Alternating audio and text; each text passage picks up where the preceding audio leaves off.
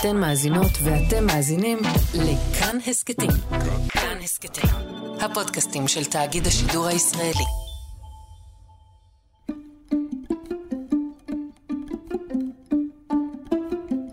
היי, אתם ואתן על חיות כיס, אני שאול אמסטרדמסקי. הפרק שאתם עומדים להאזין לו הוא לא פרק רגיל של חיות כיס, אלא משהו קצת אחר, לכן הוא פרק בונוס. הפרק שלפניכם הוא ראיון שצילמתי עם חבר הכנסת בצלאל סמוטריץ', יושב ראש הציונות הדתית, לפני כמה שבועות. עשיתי את זה במסגרת סדרת ראיונות כלכליים נטו, שאני מתכנן ומקווה לעשות עם כל ראשי המפלגות עד הבחירות. ביוטיוב של כאן חדשות פרסמנו את הגרסה הקצרה של הראיון הזה, אבל לטובת מי שרוצים ורוצות להאזין באריכות, הנה הגרסה המלאה יותר. תבלו. חבר הכנסת בצלאל סמוטריץ', יושב ראש הציונות הדתית, תודה רבה שבאת אלינו. תודה על ההזמנה, שאול. שאלה אישית, יש לך ילדים? הרע, שבעה. יפה.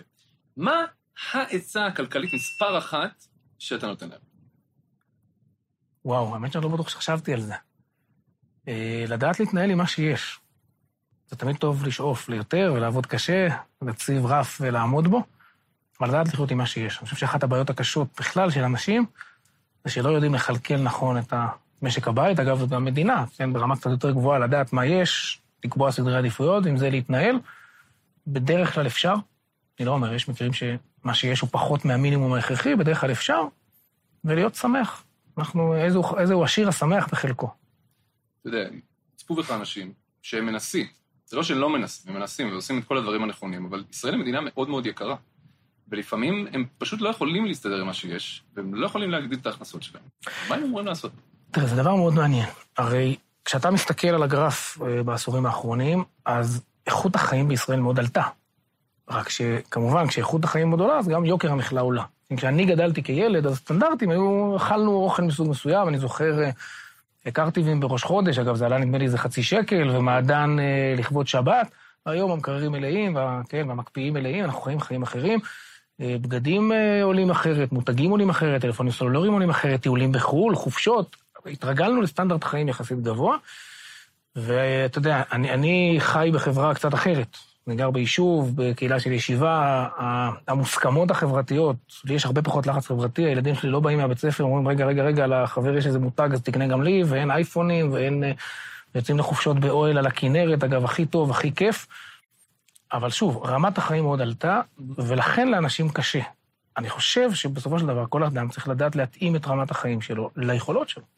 עכשיו, ודאי שכמדינה, שוב, שאלת אותי עכשיו מה האדם הפרטי צריך לעשות, מה היו העצות שלי, אתה יודע, איזה הוא עשיר השמח בחלקו, ותתאים את רמת החיים למה שאתה מסוגל לו, ותיזהר, כן, תנסה להתמודד עם לחצים חברתיים, אם זה אומר גם לבחור חברה, אז תבחור חברה. זה לא קשור למה צריכה המדינה לעשות. כי ודאי שהתפקיד של המדינה זה א', לאפשר לאנשים להעלות את רמת ההכנסה שלהם. זה מתחיל מגיל אפס, בשוויון הזדמנויות, בהשכלה, במודעות, בפתיחת שוק התעסוקה, בגיוון שלו, בהתאמה שלו, ביכולות השמה. הרבה אנשים שמתפרנסים שכר נמוך זה בגלל שהם עסוקים במקצועות שמצד האמת אפשר היה להחליף אותם במיכון ובטכנולוגיה, והם יכולים, הם יכולים, אנשים חכמים ומוכשרים, שרק יקבלו את החכה, יוכלו מאוד מהר גם לדוג, גם לדוג דגי זהב. אני חושב שאנחנו צריכים שינוי מאוד משמעותי בעולם התעסוקה במדינת ישראל. התפקיד שלנו, אז אמרתי, להעלות את, את יכולת, את ההכנסה של האנשים. מצד שני, כמובן, לטפל ביוקר המחיה, אני מאמין שזה דבר שאפשר לעסוק בו. אפשר להתעסק איתו ולגדר מאוד את עליות המחירים. זה נכון עכשיו באירוע הספציפי שאנחנו בתוכו באיזשהו מסביר גל של כן. אינפלציה עולמית, ובתוכו גם ישראלית, ובוודאי בטווחים יותר ארוכים. תכף אנחנו נדבר על זה לעומק. אתה חבר כנסת כבר כמה שנים? שבע. יופי. אתה יושב על משכורת לא רעה בכלל, וחברי כנסת צריכים להסתכל על משכורת יפה. איפה יוקר המחיה בכלל פוגש אתכם? זאת אומרת, מסתכלים לא רע בכלל, כל ההוצאות שלכם מכוסות, יש לך נהג, תשמע, אני, אני פחות נוח לי לדבר על עצמי. אני לא שואל אותך כמה עולה לא, לא, אבל זו שקיעה. בוא, אני אגיד לך, בוא, אה, הדובר שלי יכעס עליי. אני חי רמת חיים מאוד נמוכה, אבל יש לי שבעה ילדים, ומשכנתה. אשתי לא עובדת, כי אני יוצא מצאת החמה, צאת הנשמה, אני רואה את הילדים בעיקר בסופי שבוע, מישהו גם בסוף צריך להחליט בית. אה, אני מוציא הון תועפות, אגב, אצלנו, זה נכון, בציבור שלנו, המון על שכר לימוד. אני מוציא על חינוך הילדים שלי למעלה מ-6,000 שקל בחודש. אז בסוף נכון, יש לי 20,000 שקל בחודש. בסדר, יש לי תלמודי תורה וישיבות תיכוניות וכולי, ורק הפורמלי, עזוב רגע את כל החוץ, בסדר, מה שמסביב, ומשכנתה, וחשמל, וארנונה, ואנחנו כמובן לא מקבלים שום הנחה, אין לנו עליית הנוער, אין כלום, כי מסתכלים על השכר ברוטו. זה שבסוף נשאר פחות מחצי נטו, אז עוד פעם, אנחנו לא מסכנים, אני לא מקטר, עובדים קשה, משתכרים יפה, אבל זה אירוע מורכב, זה אירוע מורכב לכולנו. גם אני היום צריך לכלכל את צעדיי, ואני יודע מה אני יכול ומה אני לא יכול, וישבנו עם הילדים לפני החופש, ועשינו בדיוק כל אחד מה הוא רוצה, וצריך לבחור, כן, יש מנוי לבריכה, ויש מחנה בתנועת הנוער, ויש זה, ואי אפשר גם וגם וגם וגם, וכל אחד צריך לבחור, קובעים לעצמנו מה הסל שאנחנו יכולים איתו להתנהל, וזה מה שמאפשרים. וברוך השם, יש לנו, אנחנו שמחים ומאושרים ו- ולא מקטרים. אוקיי. הסקרים נותנים למפלגה שלך בכל מיני קונסטלציות, לא משנה, 8,000 מנדטים, לא יודע, כל סקר הזה, ואנחנו יודעים מה הערך של סקרים בשלב הזה, לא משנה. אבל נגיד שאתם מגיעים ליום הבוחר, ובאמת 8,000 מנדטים, ואתה בא לראש הממשלה, שאתה רוצה שירכיב את הממשלה הזו, שזה בנימין נתניהו, ואתה אומר לו, תשמע, אני מביא איתי מלא מלא מנדטים, הוא אומר לך, סבבה, תבחר, איזה שר כלכלי בכיר אתה רוצה להיות? התשובה שלך היא? אני חושב שאוצר. אני באמת פחות אוהב להתעסק עם זה, כי לא מחלקים את האור. של הדוב לפני. שעוד יש חשת וקצת לצוד אותו. תראה, אני אגיד אולי משהו לפני. מאוד התאהבתי, שאול, במשרד התחבורה. הוא משרד מדהים, עם אנשים טובים, עם תחומי עיסוק ביבשה, באוויר ובים, לא כמטאפורה, כפשוטו. נוגע בחיים של כל אזרח ואזרחית במדינת ישראל. אני חושב שמשבר התחבורה היום יותר חמור בנזקים המיידיים שלו, אה, גם ברמה האישית, באיכות החיים, בזמן המשפחה, במצב רוח, כמובן ברמת המקרו של המשק, בפריון, ב- ב- מהמם. הרבה יותר חמור ממשבר הדיור. ולכן אני מאוד אשמח לחזור למשרד הזה, זה צריך לדעת. אנשים טובים, תחומים טובים. אני חושב שמשרד האוצר, באת ואמרת, אם יהיה לי אה, כן. הרבה מנדטים, נוכל לבקש תיק בכיר, אז אני חושב שמשרד האוצר הוא משרד חשוב, שוב, יש המון המון מה לעשות בו. אה, אני. חמש שנים חבר ועדת כספים, עסוק הרבה מאוד בתחומים האלה. אגב, זה תפקיד מאוד לא מתגמל פוליטית, אומרים שהוא בדרך כלל בית קברות פוליטי. נכון. אבל אני חושב שה-DNA הפוליטי שלי, זה גם מה שקצת עזר לי במשרד התחבורה, מאפשר לי לקבל החלטות בלי לחצים פוליטיים. כשאני נכנסתי למשרד התחבורה וראשי רשויות יותר אהבו, פחות אהבו, אז אמרתי, חבר'ה, אני לא, אין אצלי מרכז ליכוד, אין מתפקדים, אי אפשר זה, בואו נשב, נדון, תשכנעו אותי, אני איתכם, לא תשכנעו, אני לא איתכם, הייתי חף מלחצים פוליטיים. בסוף, מעט מאוד אנשים מצביעים לי, כי עשיתי להם משהו ספציפי, זאת הצבעה אידיאולוגית, ערכית, של הזדהות עם דרך וערכים, וזה משחרר אותי לקבל החלטות גם לא תמיד פופולריות. ובעבודה קשה אני חושב שאפשר, אפשר להוזיל את יוקר המחיה ואת יוקר הדיור, אז נדבר. ולהזניק את המשק, כי המשק במצב טוב. אז בוא נדבר, אז אני עוד אחזור לתחבורה בהמשך. נגיד שזה עובד. ונתניהו, שאתה רוצה שהוא יהיה ראש ממשלה, אומר לך, סמוטריץ', בבקשה, משרד האוצר, קפלן אחד, תתכבד בבקשה, בהצלחה שיהיה לך עם זה. אנחנו נדבר שנייה על הטווח הקצר המיידי, אנחנו נדבר אחרי זה על הטווח הארוך, כמו תחבורה למשל. בטווח המיידי, אנחנו, כמו שאתה אמרת, אנחנו באירוע של אינפלציה גלובלית, שהתחילה בקורונה והסלימה עם המלחמה באוקראינה וכל הדברים האלה. והכל הכל מתייקר פה, ואתה מתיישב על כיסא משרד האוצר. אתה יודע שאין המון שהממשלה יכולה לעשות עם הדבר לא, הזה. אני לא זה מסכים. הרבה מאוד, שבנק ישראל... אני לא אתה מסכים. אחלה. מה שני הדברים הראשונים שאתה רוצה? רגע, לא, אני, לא יכול, זה, זה יהיה קצת פופוליסטי. לא, לא, לא, אני חייב רגע להסביר קצת יותר, הרי תראה. אנחנו בסוג של אינפלציה של ציפיות, בסדר? זאת אומרת, 30% מהאינפלציה היום מיוחסת בערך לבעיות בכלל בצד ההיצע. בדרך כלל אינפלציה היא עודף ביקושים, ב-30% האלה ריבית לא יודעת לטפל. היתר, השני שליש הנוספים, אז בנויים אכן מזה שהמון כסף הודפס, בעיקר, בסדר, בארצות הברית עכשיו בקורונה, וגם הציפו את השוק בכסף, וזה חלק גדול מהאינפלציה. אנחנו בעולם של ביקושים שהוא בא ממקום מאוד חיובי, כי אנחנו בתעסוקה מלאה, ואנחנו ב- בסך הכל הרי צריכה היא דבר מצוין, זה שהמנוע הכי גדול של משק זה, זה כן צריכה שווה צמיחה. הבעיה שלנו שבגלל, שוב, הקורונה והמלחמה, וממילא ההתייקרות של מחירי האנרגיה וכולי, נוצרו ציפיות. הרי אינפלציה, אגב, לך פעם היה פודקאסט מצוין הזה, נדמה לי עם, עם הנגיד או משהו כזה, אינפלציה היא עולם של ציפיות, היא לא עולם בכלל, בסדר? כלכלה בשוק חופשי בנויה הרבה מאוד מציפיות, ולכן היא גם מאוד מניפולטיבית. מה עושה בנק ישראל כשהוא מעלה את הריבית? הוא מנסה ליצ... לשדר למשק שהולך להיות ירידה בביקושים, וכתוצאה מזה כדאי להוריד מחירים. כן. את אותו המסר אתה יכול להעביר גם בשורה של צעדי ממשלה, כמו תוכנית הייצוב הזו שהייתה בשנת 1985. אני לא צריך להיצמד לפרטים שלה, בסדר? כי אז באמת היינו במשבר דרמטי ברמות הרבה יותר גבוהות. זה המשבר ממש נכון. דרמטי, אנחנו לא קרובים. נכון, נכון, נכון. לכן אני מדבר רגע על העיקרון. העיקרון הוא שהממשלה, בשורה של צעדים, ששמה סביב שולחן אחד עסקת חבילה, של הממשלה, כן. של בנק ישראל, ש... ואין ספק, בנק ישראל חייב פחות, כן, להתחייב שהוא פחות מעלה ריבית, ואני חושב שזה נכון, ואפשר לעשות את זה, ושל המעסיקים, ושל ההסתדרות, ואתה מייצר שורה של צעדים שהופכים את הכיוון של הציפייה במשק, ואז אתה? מביא דוגמה? כן. אז אתה אה, מגיע להסכם שבו אתה מבטל תוספות יקר. התוספות יוקר זה בדיוק מה שמייצר את אותה ספירלה שלא נגמרת, כן? כי אוקיי. אתה מעלה את השכר, אז כוח הקנייה עולה, אז ערך השקל יורד, אז תעלה שוב את השכר, ונכנסת לסללום, ותגיע גם ל-1985, אם לא נדע לעצור את זה בזמן. ואתה במקביל, הממשלה מתחייבת לעשות הכל כדי לא להעלות מוצרי יסוד, ואפילו להוריד, כן, אפשר עכשיו, הרי אם אתה מוריד את המס, על, כן, את הבלו על הדלק, אתה לא מוזיל רק את הדלק לרכב, אתה מזיל את כל עולם התשומות. אגב, אותו דבר גם גידול... לא, לא, לא, אין לך בעיה, אין לך שום בעיה. אנחנו בעולם, תקשיב, לפני שנה היינו במינוס 33 אחוזים בגירעון במשק, היום אנחנו בפלוס שלושה. תראו, שאול צריך לומר, נכנסנו... אבל זה נקודתי. לא, לא, לא, זה לא נקודתי, שנייה. אנחנו נמצאים היום במשבר שנתוני המקרו של המשק הישראלי מדהימים, בסדר? קצב הצמיחה פי שלוש כמעט ממה שמקובל עכשיו בעולם, אנחנו מחמישה אחוז. הורדנו מאוד את היחס חוב תוצר, הרי היינו בשנה שעברה שוב בגלל הקורונה, היינו ב-60 אחוז לפני הקורונה, ירדנו ל-72, עלינו חזרה ל-65, זה קצב מדהים. אנחנו באמת בתעסוקה מלאה, אנחנו בעודפי גבייה. תכף נדבר על זה, אני חושב שאחד הדברים שאני עושה עכשיו זה כמו שעשו קופסאות קורונה, אני פותח קופסאות עכשיו להשקעה. בתשתיות אה, מעודדות צמיחה, אז אני גם מזרים כסף למשק, ואני מייצר חזרה, שוב, הרי מה הבעיה של ריבית? ריבית מייצרת מיתון. וזו הסכנה הכי גדולה. אם אנחנו נתלה את יהבנו עכשיו רק בעולם הריבית, אז נקבל גם אינפלציה וגם מיתון. שנייה, אני. לכן אני רוצה להשיג את אותה ציפייה של המשק, עם העלאת ריבית מאוד מדודה, אי אפשר שיהיה פער גדול מדי לא בינינו לבין. הפד. במנדט לא, הבלעדי זה של לא, בנק ישראל. אבל זה לא נכון, מכיוון שבתוכנית הייצוב ישבו סביב שולחן והגיעו כן, לעסקה, אבל- הרי גם בנק ישראל לא נהנה להעלות ריבית. גם בנק ישראל מבין שהעלאת ריבית מרסקת את העסקים הקטנים, זה 65% מהתוצר במדינת ישראל, 700 אלף מועסקים, זה הקטר שמושך את המשק. בסוף יצחק תשובה יודע להשיג ריביות גם של 1.8%, גם כשאתה מעלה את הריבית, העסק הקטן מקבל את זה זה ב-4%. לא באג, זה פיצ'ר, הוא מנסה לעצור את הפעילות הכלכלית. אבל אם הוא יראה שהממשלה נרתמת כן. כדי לייצר את אותו אימפקט, הרי שוב, הריבית פועלת פסיכולוגית בשוק, נכון? העוד חצי אחוז כן, ריבית כן. לא באמת גורם לך לא לקנות אוטו אם אתה צריך אוטו, היא מייצרת ציפיות, שבסוף מביאה להורדת מחירים, אבל גם גל ההתייקרויות הנוכחי הוא תוצר של ציפיות מניפולטיביות אוקיי, אז- של המשק. הזכרת הפחתת מיסים, הזכרתי לבטל תוספות יוקר, ואפשר להגיע פה להסכמות, אפשר גם להחזיר את זה אחר כך, כדי שוב לנסות למנוע את העלייה בביקושים, והתוצאה אחר כך שזה מוריד את כל התשומות, כיוון שאם אתה מבטל תוספות יוקר במגזר הציבורי, אתה גם אחר כך מונע העלאות שכר במגזר רק שאני הפרטי. מבטל תוספות יוקר, ואז זה אומר אתה- גם שההסתדרות שמחכה לחתום על... אני חושב שאני יודע להגיע להסכמה עם ההסתדרות. רגע, רגע, כן, קודם כל כן, מכיוון... אין ערך לתוספת יוקר אם היא באה בעולם של אינפלציה. כיוון שאני מוסיף לך, והתוספת היא זו ששוחקת עוד יותר את ערך הכסף, אז לא הרווחת שום דבר. צריך להסביר את זה. אחר כך יהיו כמה חודשים קשים עד שאני אעצב את המערכת, אבל ברגע שהמערכת תיוצב, אז ערך הכסף שלי נשאר אותו ערך, לא שחקתי את השכר של העובדים במשק. אבל מנעתי את ההעלאה שמייצרת איזו מיסקלקולציה כזאת שמניעה גלגלים שאתה, שיוצאים ממך משליטה, ואז אתה גם יכול להגיע לשיעורי אינפלציה הרבה יותר גבוהים מאשר בארצות הברית.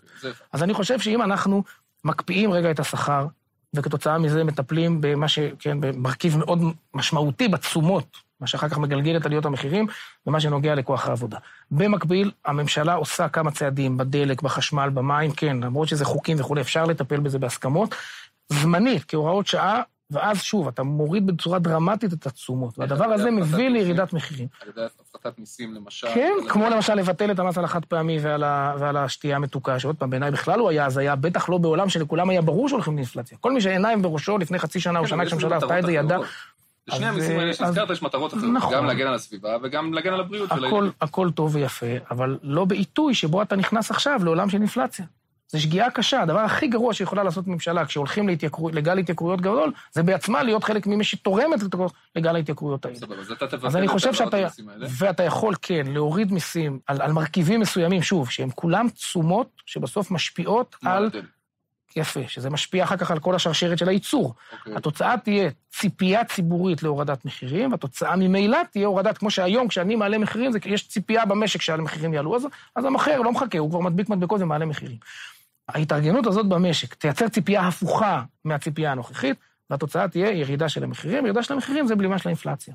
עכשיו, זה לוקח כמה חודשים, נכון, בסדר? אתה צריך לה- לה- להניע את הגלגל לכיוון השני, זה לוקח כמה חודשים, ואני חושב שבחודשים האלה הממשלה יכולה להכניס את היד לכיס ולעזור לשכבות החלשות שבאמת זקוקות לזה, מה שנקרא, כן, סבסוד לנצרך ולא למצרך, זה בעיניי דבר מאוד נכון. יש הרבה מאוד כלים. שוב, אני חושב שהם צריכים להיות דיפרנציאליים במקומות שבהם צריכים אותם. אז יש, יש, אם אתה זוכר, את התמיכות של משרד הרווחה לפני החגים, ויש יש המון כלים שאתה יכול לזהות את האוכלוסיות, הקשישים והניצולי שואה, ואלה שבאמת קשה להם, בסדר? השכבות החלשות, שאתה חייב לתת להם אוויר לנשימה לכמה חודשים. ואגב, זה ממש לא סותר כלכלת שוק חופשי. בואו קח אנקדוטה, שאול. תראה דבר מאוד מעניין. Mm. נתניהו איש ימין כלכלי. כן. אני עוד הייתי שר בשלושה חודשים הראשונים של הקורונה, אני זוכר את הוויכוחים שהיו, ישבנו אז הוא ואני וכחלון, היה לנו איזשהו צוות מצומצם, יחד עם שי באב"ד והחבר'ה של האוצר, ונתניהו אז החליט שהוא הולך על התמיכה, על הרשת ביטחון לעסקים במשק. ואני אומר איך הם צעקו כל פקידי האוצר, מה קרה לך? הבן אדם הרי העמיק את החוב ב-100 מיליארד שקל, לקח הלוואות, גייס, כן, יצאו לגיוסים של, של אג"חים ממשלתיים, אגב, בריביות פנטסטיות למאה שנה, האמון של המערכת הבינלאומית במשק הישראלי חזקה מאוד, לכן אני גם לא מפחד עכשיו להגדיל גירעון. אבל הוא הגדיל את הגירעון, לקח הלוואה של 100 מיליארד שקל, שפך את זה לעסקים הכי סוציאליסטי שיכול להיות. כן, הימין הכלכלי עשה משהו הכי סוציאליסטי. תראה מה קרה, התחלפה הממשלה. על פניו שמאל, סוציאליסטי, מה עשו בדבר הראשון באומיקרון? סגרו את הברזים. נתניהו אז הסביר, אמר חברים, אתם לא מבינים. אם אני לא אתן עכשיו חמצן למשק, לא יהיה מי שיעלה חזרה את המשק למסלול צמיחה ברגע שהקורונה תהיה מאחורינו. ולכן הוא הכניס את היד עמוק לכיס, למרות שהוא איש של שוק חופשי, ומה פתאום עכשיו סובסידו, ומה פתאום להגדיל גירעון וכולי, והוא צדק. ואני חושב שסגירת הברז באומיקרון הייתה שגיאה, לא רק שגיאה, ושוב. בזכות זה, לא למרות, בזכות העובדה שהעסקים שמרו על כשירות תוך כדי הקורונה, אוקיי. זה מה שיצר מצב שבשנייה שהיו כאן חיסונים והסגרים נגמרו, העסקים האלה פרצו, ואגב, העובדה שעשינו את זה ראשונים בעולם, כיוון שיצאנו ראשונים מהמשבר, אז הרווחנו הרבה מאוד, כן, נניח, המון צרכני קצה שאין להם ממי לצרוך, מכיוון שבמקומות אחרים עדיין המפעלים סגורים והכל תחת סגר, ואתה המרוויח הכי גדול, אז הייצוא עולה. כל נתוני הצמיחה של השנה האחרונה, 8 נקודה משהו אחוז וכולי, זה תוצר של מדיניות כלכלית של ניהול המשבר. ואני אומר אותו דבר גם עכשיו. לנהל את המשבר הזה, אתה מגדר את עליית המחירים, מכניס איזושהי תוכנית ממשלתית כוללת של כל השחקנים במשק, מייצר את הציפיות הנכונות במשק ולאט לאט מתחיל להוריד, יהיו לך כמה חודשים קשים, כן. שבהם אתה חייב, הרי אם אמרתי שאני מבטל תוספות יוקר, אני לא יכול להשאיר אנשים שבאמת זה הלחם והחלב שלהם מתחת ליכולת אה, של חיים בכבוד, תכניס את היד לכיס, תגדיל טיפה את הגירעון, תזהה את האוכלוסיות שבאמת זקוקות ותיתן להם לעבור את החודשים האלה, ולהערכתי תוך חצי שנה אפשר להיות אחרי המשבר הזה, ואפשר להיות אחריו ראשונים בעולם, ואז עוד פעם, תרוויח את הבוסט כשאחרים עדיין מתבוססים בתוך המשבר. הזכרת לחם וחלב. אפרופו, כשאתה שר אוצר, כל השיט הזה מתגלגל אליך. כי כשהממשלה מפקחת על אה, ביצים וחלב ולחם וכל הדברים האלה, אתה צריך לחתום שם, שזה מתייקר. אנחנו רואים עכשיו את ראש אני- הממשלה לפיד נכנס מאיזושהי סיבה לתוך העניין הזה. לו אתה יושב על הכיסא והדברים האלה צריכים להתייקר, אני בגדול, כתפיסה, חושב שצריך ללכת על, כמו שאמרתי קודם, תמיכה לנצרך ולא למצרך. כלומר, אני הייתי מצמצם כמה שרק אפשר את המעורבות הממשלתית, וכמה כלומר שאפשר את מבטל את הפיקוח. הפיקוח על מחירי הלחם. אז עוד. פעם, אני, אני צריך לחשוב עכשיו על כל פרט. זו המלצה של ועדת המחירים. אני אומר, צריך לחשוב רגע עכשיו על כל פרט ובאיזה סדר. בגדול, כן, לשם צריך להגיע, בסדר? מה, מה, מה... הפיקוח. כן, לביטול הפיקוח, אבל שוב, זה חייב לבוא עם שורה שלמה של צעדים. של מאפיות קטנות, של תחרות, של טיפול בנמלים, אפרופו הקושי ביבוא. בסדר, בסוף, אני רוצה, הפיקוח הוא כאילו כלי הכרחי בעולם שהוא לא תחרותי. אז אין ברירה, אני חייב לפקח. מהמם. אתה רוצה להוריד פיקוח, אתה חייב לראות שאתה מצליח להגדיל את התחרות. מה, אנחנו צריכים לטפל במונופולים, יש בסוף בשוק המזון בישראל יש כמה וכמה מונופולים גדולים. איננו. זה דווקא אפרופו, כן, הצד השני, מצדיק התערבות רגולטורית, כמו שעשינו בחברות הפירמידה, כמו שעשינו באשראי של הבנקים, ולפתוח את המשק. כשנהיה בעולם תחרותי אמיתי בכל שרשרת הייצור, האירוע של הפיקוח על המחירים מיותר לחלוטין. ושוב, תזהה את האוכלוסיות הספציפיות שצריכות את הסיוע, ותיתן להם את הסיוע במקום לתת אותו לכולם. למה אני צריך לקבל מהמדינה סבסוד ללחם? טוב, דיברנו על הטווח הקצר, בוא נדבר קצת אה, על הטווח הארוך. בטווח הארוך, נגיד 10, 15, 20 שנה קדימה, מה הבעיה הכלכלית מספר אחת של מדינת ישראל לדעתך? קודם כל אמרתי, אני חושב שהמשק הישראלי הוא, הוא צועד בכיוון הנכון. הכל טוב. בסדר, הכל באמת, טוב. כל המ- מאזן התשלומים שלנו, ובאמת, אנחנו בסך הכל במקומות מאוד טובים וצריך להמשיך. לא. חולק עליך. צריך לשחרר עדיין, והנה, גם פה אני אגיד מילים טובות לממשלה. אני חושב שהרפורמה ביבוא וההקלה ברגולציה לעסקים קטנים היא חשובה, יש עוד הרבה מה לעשות בתחום הזה, אבל זה הכיוון הנכון. צריך הרבה הרבה לפשט רגולציה. אני כן חושב, למשל, הייתי הולך למס הכנסה, אפילו למס חברות דיפרנציאלי. שוב, צריך לזכור, העסקים הקטנים והבינוניים זו השדרה הכלכלית של מדינת ישראל, וכולם דורכים עליה. היא צריכה לקבל המון הקלות רגולטוריות, ויכול להיות שגם במס חברות אפשר לייצר מדרג בין חברות גדולות. היום המצב הוא הפוך, שבגלל חוק עידוד השקעות הון, אז דווקא החברות היותר גדולות מקבלות הטבות מיסוי הרבה לא יותר רוצה. מאשר החברות הקטנות. בסדר. תראה, בטווח של 20-30 שנה, 15, צריך להבין כן. שכל, איך שנראית מדינת ישראל הולך להשתנות, קודם כל כי האוכלוסייה הולכת להכפיל את עצמה. וזה מחייב פריסת אוכלוסייה אחרת לחלוטין, ופריסת אוכלוסייה מחייבת פריסת תעסוקה אחרת לחלוטין, ופריסת תשתיות אחרת לחלוטין. זאת אומרת, המשק היום מאוד מרוכז גיאוגרפית, וחלק מהיכולת לתת מענה, ל, ל, היום אנחנו בלי עין הרע, סביב התשעה מיליון, לעוד תשעה מיליון כאלה בטווח של כמה עשורים, מחייב התנהלות אחרת לחלוטין. סתם אני אלך לקצה, אני מאוד רוצה רכבת לאילת, ואפשר לעשות אותה על בסיס כלכלי, מכרזי PPP, כרכבת מסע בכלל, שתחבר את ים סוף לים תיכון, ותהיה מסלול עוקף לתעלת סואץ, ואין שום בעיה להביא יזמים שיעשו אותם, רכבת מהירה, ועל הדרך אתה מסיע כמה פעמים ביום רכבת נוסעים. עזוב את מה שהדבר הזה עושה לאילת, אתה מקים עוד שתי ערים, בסדר, בעובדה ופארן, על הציר הזה. זה מאות אלפי תושבים לאזור הנגב, על זה מסביב יש לך עוד יישובים של מטרופולינים, ולשם צריך להסתכל. אגב, בכל העולם זה ככה עובד. אתה פורס רכבת, ואחר כך בונה עליה לאט לאט ערים ויישובים, ולא כמו במדינת ישראל, שקודם זורקים את האנשים בסוף העולם שמאלה, אחרי זה סוגרים להם את שדה דוב, וניהלנו על זה קרב, הצלחנו קצת לדחות את זה, הרי לא מספיק, מוציאים להם את השדה החוצה מאילת, ומשאירים אותם אחר כך עם אה, אה, כביש 90 שהוא חד נתיבי לכל כיוון, וצריך לנסוע בו, כי כבר אין מטוסים, אין רכבות ואין כלום. זה לא נורמלי, אותו דבר בצפון. אני, חייב. אני שאלתי מה הבעיה, מה האתגר הכלכלי הכי גדול של ישראל בעשורים הקרובים, אתה הלכת אה, לדמוגרפיה, לא, אבל זה גם האתגר הכלכלי. כי כשאתה תבזר לא, את האוכלוסייה מאה ותבזר את מרכזי התעסוקה, אז את מה שיש לך היום. תכפיל. תראה, אני כן אגיד לך אולי דבר אחד, וזה אוקיי. קשור קצת למערכת החינוך. כן. בסדר? זה, זה אתגר חינוכי, אבל בסוף הוא גם אתגר כלכלי. כי ככל שמערכת החינוך תעודד יותר סקרנות ותיתן יותר ידע ושוויון הזדמנויות לכל חברי החברה הישראלית, ושוב, אנחנו יחסית, אנחנו עם 60 ומשהו אחוז, נדמה לי עכשיו, נכון? אה, השתתפות בכוח העבודה במשק, 65 אחוז, 66 אחוז, לך למדינות אה, כמו נורבגיה וזה, נדמה לי גם ב-80 אחוז. עכשיו, אנחנו יודעים שאוכלוסיות, אוכלוסייה חרדית שנמצאת על 50 אחוז, אוכלוסייה ערבית שנמצאת על 30 אחוז, ואגב, אה, שם לדעתי יש המון המון כלכלה שחורה, נכון. זה המון אירוע של מערכת החינוך, אגב, מגיל אפס ועד אחרי האוניברסיטה, של שוויון הזדמנויות, של לתת לאנשים, ופה גם יש לי המון המון מה לומר, אני חסיד גדול של תמריצים חיוביים. אני חושב שהחברה החרדית- עוברת תהליכים פנטסטיים בעניין הזה, שהם כורח המציאות, כי אין הבור מתמלא מחולייתו. כפייה זה הדבר הכי מזיק, שהכי ייקח את זה אחורה. כלומר לדעתך לחייב אותם להכניס לימודי לא, ליבה? לא, אחרי אמרתי, ממש לא כפייה. תשמע, החברה החרדית עוברת את התהליכים האלה אם תרצה ולא תרצה. אתה צריך לעזור לה לעבור אותם בעצמה. אני רוצה שתסביר לי איך. אני אתן לך דוגמה. זה קורה, זה פשוט קורה נורא לא, לאט. אבל זה קורה נורא לאט, כי אנחנו מייצרים להם אנטי. אז סבבה, סבבה. אני אתן לך איך דוגמה, אני. אתן לך דוגמה. אתה לא יכול להגיד שאתה רוצה לשלב חרדים באקדמיה, מהמם. ואז לרוץ לבג"ץ, כשהם מקבלים אפשרות ללמוד תוך שמירה על אורחות חיים בהפרדה מגדרית, ולתת להם את זה רק בתואר ראשון ולא בתואר שני, ורק במכסות כאלה ובמכסות אחרות. אוקיי, אז... אתה לא יכול להגיד שאתה רוצה את החרדים בצבא, ואז לרוץ ולצעוק רגע הדרת נשים, הדרת נשים, ואוי ואבוי, וכשרות, ובישול חלבי, ובישול בשרי, ואותו דבר גם במקומות התעסוקה. יש המון צביעות בעניין הזה. אמרתי שוב, החברה החרדית גדלה, יש לה צרכים, היא יודעת שהיא צריכה לענות על הצרכים האלה, וצריך לעזור לה. אבל אתה ציינת את החינוך להנגיש לה. כנקודת מפתח, ואתה אוקיי. אומר, אבל אני לא רוצה לכפות עליהם לימודי אני. טוען איך שאם כן, איך תכפה- לתמרץ אותם. אם אתה תכפה, אתה תייצר כמו קיפוד, בסדר? שמתקפד ושולף את. הקוצים החוצה. איך אתה יוצר תמריץ? יש המון דרך לתת. הטבות, המון, בוא, אתה יכול להחליט שמוסדות שמלמדים ליבה יקבלו תמריצים. אל תפגע בשום דבר ממה שיש. אגב, בעיניי, החינוך החרדי מקבל להם היום הרבה פחות ממה שמגיע. אתה יכול לתת תמריצים, אתה יכול לעודד מודעות, אתה יכול, ושוב, זה תהליך. אתה, אגב, גם חינוך, תתחיל מלמעלה, ההורים יהיו באקדמיה, אז גם הילדים ייכנסו אחר כך לחינוך אחר וילמדו לימודי ליבה. אבל בעיקר, אתה יודע, שאול, בעיקר מה צריך? תכבד את אורח החיים שלהם, ואל תשדר להם שאתה מבקש להפוך אותם לישראלים ולחילונים וכולי כדי לשלב אותם בחברה. ולצערי, החברה הישראלית לא עושה את זה היום. ואתה יודע מצוין, שכשמגיע אה, יהודי חרדי עם פאות ו- ומגבעת וכולי לרעיון עבודה, הסיכוי שלו להתקבל הרבה יותר נמוך מהסיכוי שלך להתקבל. וזה תהליך תודעתי שהחברה הישראלית צריכה לעבור. כי מי שירצה לשנות את החברה שלי ואת החברה החרדית, ייתקל בקיר אטום, כי יש לנו ערכים ותורה. מי שיכבד את אורחות החיים של הציבור החרדי ושל הציבור שלנו, אגב, כמו של ציבורים אחרים, ויגיד להם, תשמרו על אורחות החיים שלכם ותישארו חרדים, ולאט לאט תשתלבו יותר ויותר בשוק התעסוקה, ולא רק בתוך מדינת ישראל, הם רוצים את זה, הם שם. אני חושב שהכדור במגרש שלנו, לא במגרש שלהם. ההנהגה הפוליטית החרדית, בעיניי, בולמת את השינוי הזה. כי נוח לה המצב הקיים. היא חיה על, על האלקטורט הזה, היא חיה על העוני.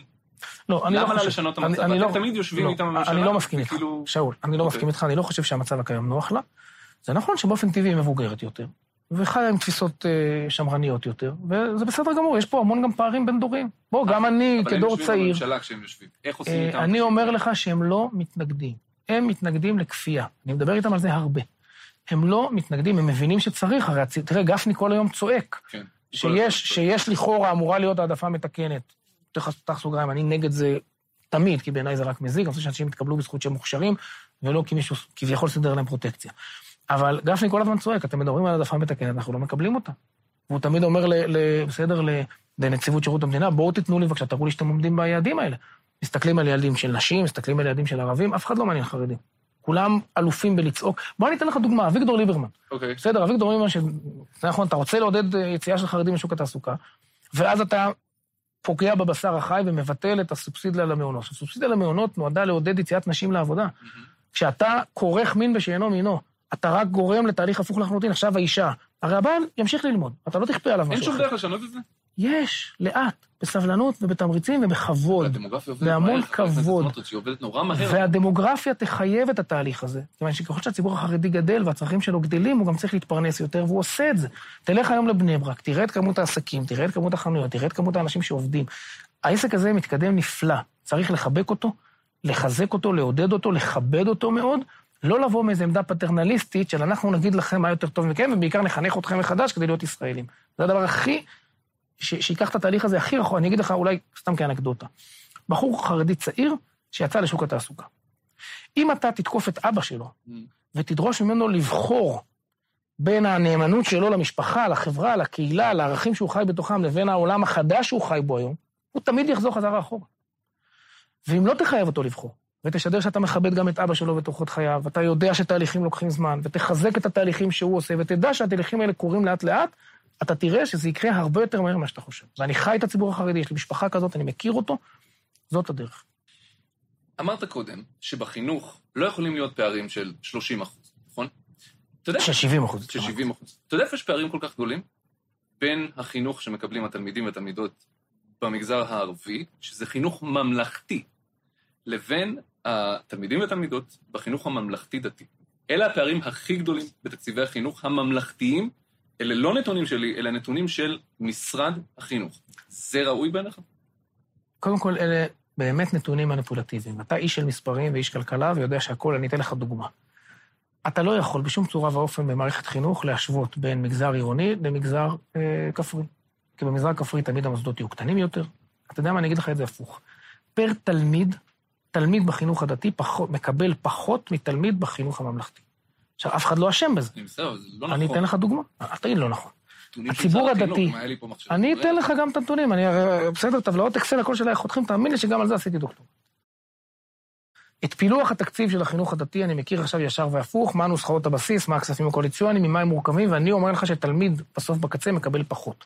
וכמו שאמרתי לך קודם, פיזור האוכלוסייה מייצר מוסדות קטנים, מייצר צורך בהסעות, יש לדבר הזה עלויות מאוד גבוהות. תיקח עכשיו אה, בתי ספר בחינוך הדתי שנמצאים ביישובים, ברור שהם עולים יותר, כי הם קטנים יותר ורחוקים יותר וכולי, מבית ספר גדול של 3,000 תלמידים שנמצא בעיר, וכל האוכלוסייה נמצאת במרחק, בסדר, שני קילומטר מבית הספר.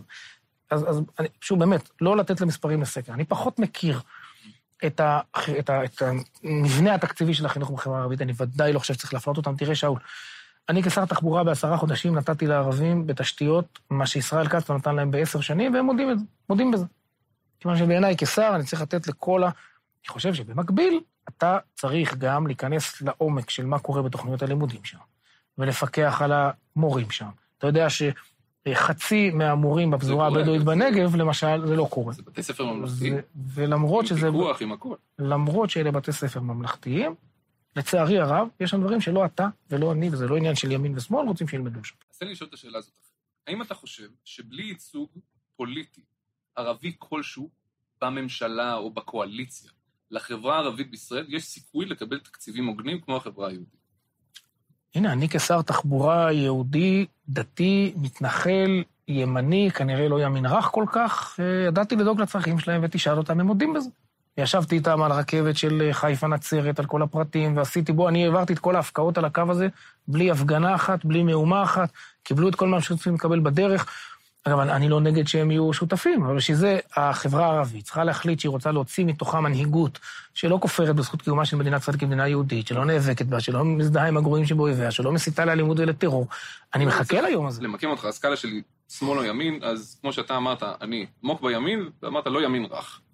אם הסקאלה היא כלכלית, ימין או שמאל, איפה אתה? לא, אני בימין. אני, בכלל? חושב, אז רגע, אני אסביר. אני לא חושב היום באמת שיש לך, אין הרבה סוציאליסטים, אין הרבה קפיטליסטים. בסדר, בסוף כולם נמצאים איפשהו באמצע, כולם רוצים שוק חופשי, מינימום רגולציה, מינימום בירוקרטיה, ובסוף רשת ביטחון עם, אני קורא לזה ערבות הדדית, שזה משהו שמלווה את עם ישראל מאז ומעולם. אני חושב שצריך לתת למשק להתפתח כמה שרק אפשר לבד. התערבות רגולטורית חייבת להיות רק באזורים של כשלי שוק, כמו למשל מונופולים, כי השוק שלנו קטן, כמו שעשו בשוק הבנקאות, עשו בשוק האשראי, עשו בחברות הפירמידה, אפשר וצריך לעשות היום במונופולים בתחום המזון, ואולי בעוד כמה תחומים. קורה יפה עכשיו בנמלים, צריך לתת קרדיט יפה לישראל כץ, בוא, הפרטת נמל חיפה, זה אירוע דרמטי. ישראל כץ? יש עוד שר פשוט מאז. הרפורמה, לא, אבל את הרפורמה בנמלים הוביל בנחישות ישראל כץ. נלחם באמת נגד הרבה מאוד אנשים, בנה עוד שני נמלים. תראה, לי הייתה זכות אם אתה ל- רוצה להגיע. לדייק, אני חושב שזה היה ליברמן בתור שר תחבורה ב-2005, שהתחיל את הרפורמה. לא יודע. אני יודע שישראל כץ במשך עשר שנים, יכול להיות שליברמן, זה, זה גם, אני, אני לא... אני לא, מחלק קרדיטים כמה שרק צריך, זה לא עולה כסף, זה שווה. זהב. אוקיי. אני חושב שבסוף, הרפורמה בנמלים, בוא, הפרטת נמל חיפה, שאול צריך להיות הגונים, פקידי האוצר לא האמינו, עוד אני כשר, אני זכיתי להיות, לסיים את הליך ההפרטה. בסדר, פתרתי את המשברים האחרונים, ואני זכיתי להביא לממשלה את ההחלטה על ההפרטה, אחרי כל הסכמים עם העובדים וכולי. אף אחד לא חלם למחיר של 4.1 מיליארד שקל. המדינה מכניסה פה 3 מיליארד כן. שקל מזומן. אתה מכניס חברה פרטית. הרבה. זה אומר שכבר שלושה מתוך ארבעה נמלים פרטיים, חוץ ממספנות ישראל, עוד אחד פרטי. גם נמל אשדוד צריך ללכת להפרטה. אלה עולמות של שוק חופשי ושל תחרות שחייבים. אני חסיד גדול של בורות חובה ואיסור שביתה בשירותים חיוניים. אני מאוד בעד שעובדים יוכלו להתאגד ולשמור על זכויותיהם, לא מכאן בשום פנים ואופן שהם אלה שינהלו את המדיניות הכלכלית של מדינת ישראל ויחליטו האם אפשר להפריט נמלים או אי אפשר להפריט נמלים. הם יכולים וצריכים לדאוג לתנאי העבודה שלהם, לה- להכשרות ה- אה, אה, אה, מקצועיות שלהם, בשום פנים ואופן לא לנהל את המשק. בעניין הזה אני איש ימין של שוק חופשי. רגע, אני רגע. בהחלט רוצה רגישות חברתית, שאמרתי, תזהה את האוכלוסיות החלשות גם פה, להיזהר מלהיות פופוליסט, לחתוך בסכין חדה בין מי שבאמת צריך ולא יכול להתפרנס בעצמו לבין מי שיכול ולא רוצה, זה עולמות אחרים בכלל. עכשיו את אה, רובי ריבלין שישב בוועדת כספים, ואומר מי בעד חיסול הטרור. הוא הפך לנשיא מדינה, זה לא רע. יש לה לשאול. אה, הזכרת את, אה, איגודי העובדים, ואמרת אני בעד בוררות חובה וכל הדברים האלה.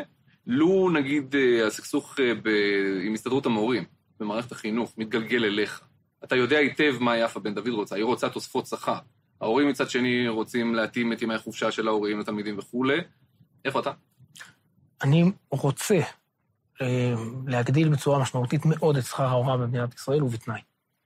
שהוא יהיה דיפרנציאלי, שהוא יהיה פונקציה של מצוינות, של הישגים, שתהיה גמישות אה, ניהולית ותעסוקתית כלומר בתחום שאפשר הזה. יהיה לפטר מורים ומורים. שאפשר יהיה לייצר משק תחרותי גם בתחום החינוך. שוב, אני מאמין בתחרות בעניין הזה. בתי ספר פרטיים?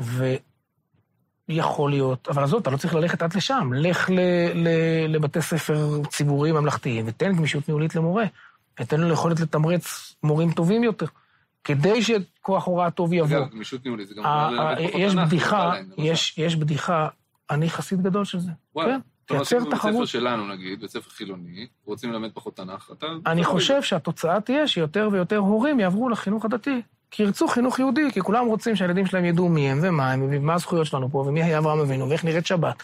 כן, אני בעולם של תחרות, אני רוצה להפוך את החמ"ד למחוז, אז אני פותר את הבעיה של אזורי הרישום, ואני רוצה שכל תלמיד במדינת ישראל יוכל לבחור לאיזה סוג של בית ספר הוא רוצה ללכת, ובתי הספר יצטרכו להתחרות על ליבם של התלמידים ועל ליבם של ההורים, על בסיס? הישגיות. שוב, ואוצ'רים זה לקחת את החלום הזה לקצה, אני לא חושב שאתה צריך להגיע לשם. קח את המודל שעשה משה ליאון כאן בירושלים, לא משה ליאון, ניר ברקת שהיה פה ראש עיריית ירושלים. פתח את אזורי הרישום. יפה, פתח את אזורי הרישום. פתח את אזורי הרישום. שוב, זה קשור לתשתיות, כי אני לא יכול לייצר מצב שפתחתי אזורי רישום ורק עשירים שיש להם שתי מכוניות ויכולים להקפיץ את הילדים בבוקר, יכולים ללכת לבתי ספר טובים. אז צריך לראות שיש תחבורה ציבורית טובה. אז צריך רשת של נתיבי תחבורה ציבורית טובה. לכן, אגב, אתה יודע, אחת התובנות שלי כשר, הייתי באמת תקופה מאוד קטנה, עשרה חודשים. אם אתה רוצה להצליח להצעיד מדינה, אתה חייב בסוף ממשלה שזורמת לאיזשהו וקטור אחיד, כמו שאמרתי קודם. אני מאוד רוצה בחינוך לבטל את אזורי הרישום ולפתוח אותו לתחרות. אגב, גם, גם בין החינוך הדתי לממלכתי הרגיל. זה לא קורה בלי תחבורה ציבורית טובה, שוב, כי אז זה חינוך לעשירים, זה תחרות לעשירים והעניים יהיו דפוקים במקומות שלהם. כשיש ממשלה ויש ראש ממשלה שיודע מה היעדים, הוא מציב יעדים של תחרות בחינוך, הוא יודע שיש לזה נגזרות, הוא מציב יעדים של פריסת אוכלוסייה והוא יודע שיש לזה נגזרות, וכל המשרדים חייבים להתכנס לאיזושהי תוכנית עבודה. אגב, שאלת אותי מה האתגר הכלכלי של מדינת ישראל? במחשבה שנייה זה. אנחנו ישראלים, שיטת הסמוך, כן, כל בעיה אנחנו פותרים מחר, כל... תראה, היה לי כיף מאוד גדול כשר, עשיתי מה שאני רוצה. אף אחד לא התערב לי, אף אחד לא זה, ידעתי לפתור את הבעיות עם? האוצר, שאין ניהול. שאין ניהול? אין בסוף, זה, זה תרבות כנראה, תרבות ישראלית של שיטת הסמוך, וכל אחד עושה מה שהוא רוצה, וכל אחד יורה לכל הכיוונים. אין תחושה שיש פה איזה נושאת מטוסים, שמגדירה לעצמה שורה של יעדים, גוזרת ידי משנה, וכל המשרדים יודעים להתכוונן לדבר הזה. אתם האזנתם לפרק בונוס של חיות כיס בסדרה שלנו בוחרים מהכיס. תודה רבה לצוות כאן חדשות בדיגיטל, למתן גל, לטל רז, לשימי אביגד, ליואב טייטלבאום, לצלם ארז כהן ולכל האנשים הטובים האחרים שעזרו לי להרים את הרעיון הזה לטלוויזיה. עורכת חיות כיס היא נועה בן הגיא, עורך הסאונד הוא אסף רפפורט, תודה גם לנועם ברלכיס על הסיוע בעריכה. עורך כאן הסכתים הוא ניר גורלי. אם בא לכם לראות את הגרסה המצולמת של הרעיון עם סמוטריץ', היא זמינה ביוטיוב של כאן חדשות. אני שאול אמסטרדמסקי, תודה רבה שהאזנתם.